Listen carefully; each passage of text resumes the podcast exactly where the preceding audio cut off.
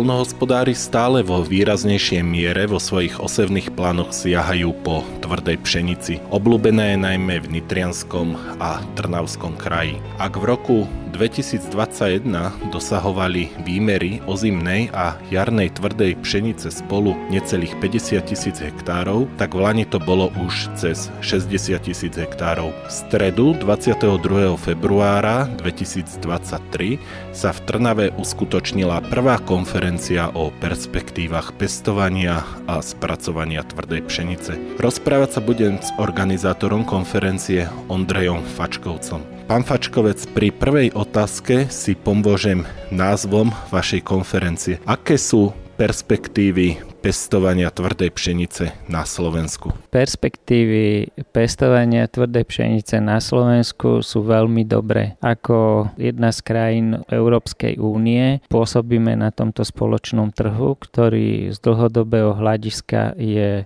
silne deficitný produkcia dosahuje zhruba o 1 milión tón menej, ako je spotreba v Európskej únie. Takže tá perspektíva pre slovenských farmárov je tu vysoká, aj vzhľadom k tomu, že v južných krajinách vplyvom klimatických zmien dochádza k zníženiu výmery a táto sa posúva smerom viac na sever. Kde sú rozdiely pestovaní medzi mekou pšenicou a tvrdou pšenicou. Čo polnohospodár pri pestovaní tvrdej pšenice robí inak ako pri pestovaní tej štandardnej pšenice, ktorú pestuje 10 ročia?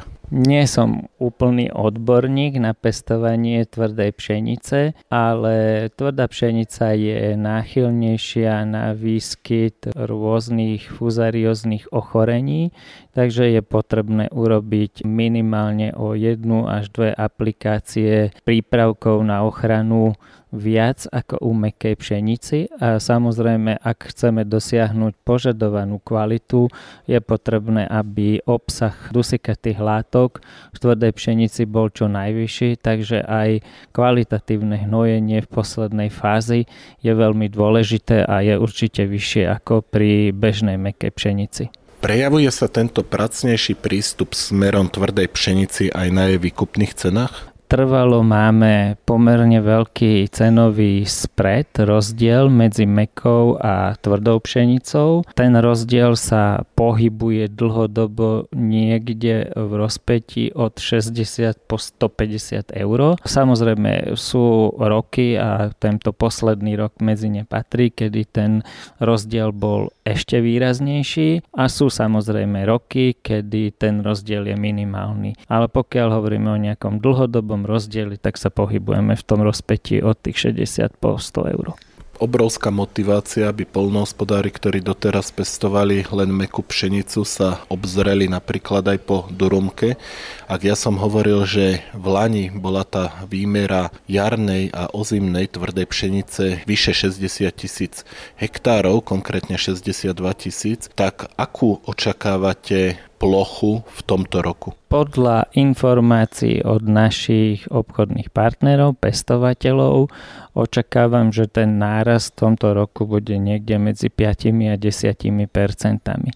Samozrejme aj cieľom našej konferencie je, aby sme predstavili pestovateľom tieto perspektívy a aby tieto plochy sa u nás zväčšili. Samozrejme, tvrdá pšenica patrí medzi, dnes to zaznelo taký pekný názov, že princeznú, ktorá si vyžaduje aj špecifickú starostlivosť, takže jej pestovanie nie je skutočne pre každého. A my doporučujeme to naozaj len tým partnerom, ktorí tie svoje agrotechnické postupy majú dobre zvládnuté a vedia sa pripraviť na jej včasný zber, pretože tam ten vplyv počasia môže radikálne ovplyvniť kvalitu toho produktu. Takže v slovenských podmienkach hovoríme, že je to najmä pre oblasti južného Slovenska, teda tých produkčných časti našej krajiny? Takto by som to necharakterizoval. My máme dnes už partnerov viac menej skoro na území celého Slovenska, od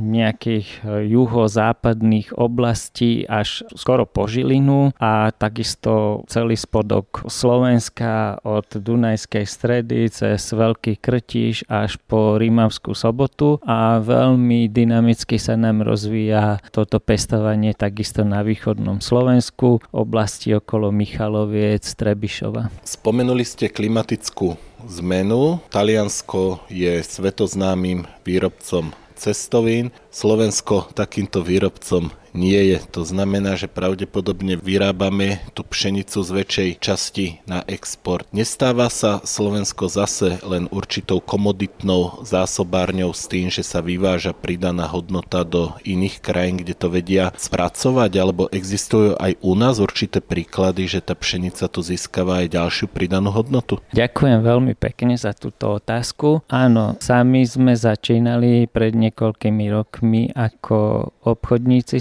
tvrdou pšenicou a to nás stále hnevalo, že nepridávame tomu produktu žiadnu pridanú hodnotu a to bol dôvod, prečo sme sa pred tromi rokmi pustili aj do jej spracovania a dnes sme jeden z významných spracovateľov, by sa dalo povedať, že v strednej Európe dosahujeme kapacitu 45 tisíc tón a robíme ďalšie kroky, aby táto kapacita sa zvýšila. Nie sme finálny výrobca cestovín, sme výrobca múky, semolíny, ktorá sa používa na výrobu cestovín. Naj nájsť alebo postavať dnes nové zariadenie, novú linku, novú firmu na výrobu cestovín je asi nereálne vzhľadom k tomu, že tento trh je veľmi nasýtený, ale tu nás sme videli nejaký priestor a potvrdzuje sa nám, že to rozhodnutie bolo správne.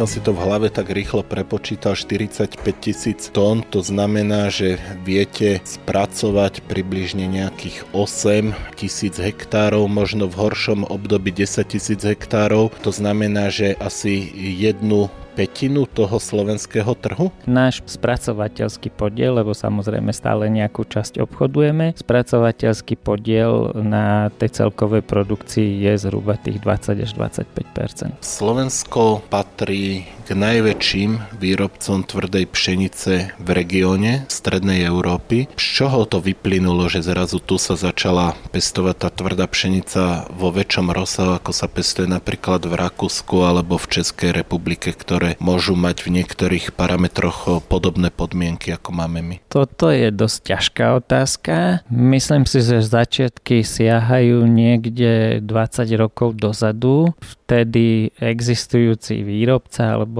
veľký výrobca Mlínsko-pekárenský kombinát z Piskej Novej Vsi zmenil technológiu a začal uvažovať o výrobe cestovín z tvrdej pšenice a veľmi aktívne vstúpil na ten polnohospodársky trh a snažil sa presviečať tých pestovateľov, aby preňho cieľene pestovali tvrdú pšenicu. Samozrejme tá situácia bola odlišná, neboli k dispozícii také kvalitné osivá, boli s tým rôzne skúsenosti, ale postupom času sa farmári to naučili robiť. Ten trh objavili aj teda tí veľkí spracovatelia z tých okolitých štátov, Talianska, Nemecka a postupne na tieto skúsenosti sa naviazalo a klimatické podmienky boli priaznivé, rovnako tá pestovateľská disciplína disciplína sa zlepšovala, takže sa zlepšovali výnosy a tým pádom sa to stávalo pre tých farmárov stále viacej a viacej zaujímavejšie.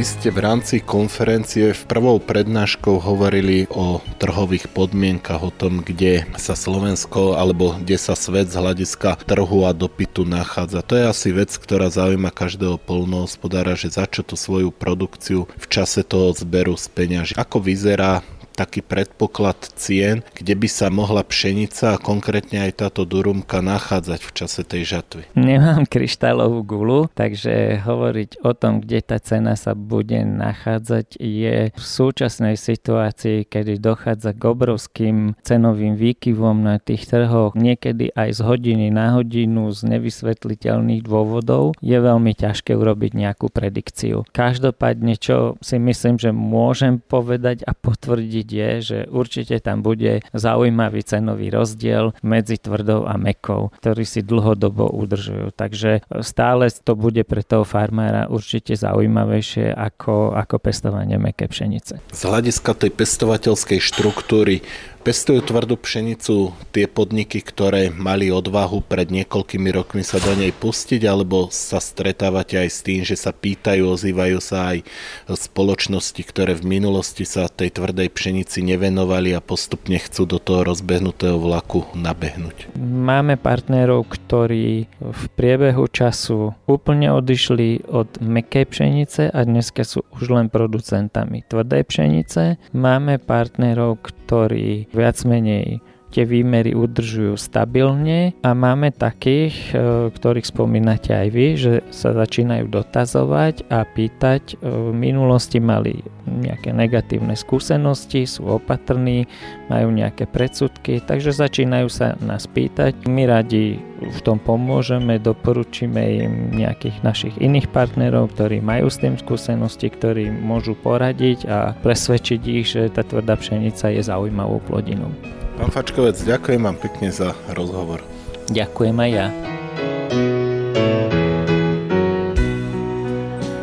Financované z programu Európskej komisie zameraného na informačné opatrenia týkajúce sa spoločnej poľnohospodárskej politiky Európskej únie.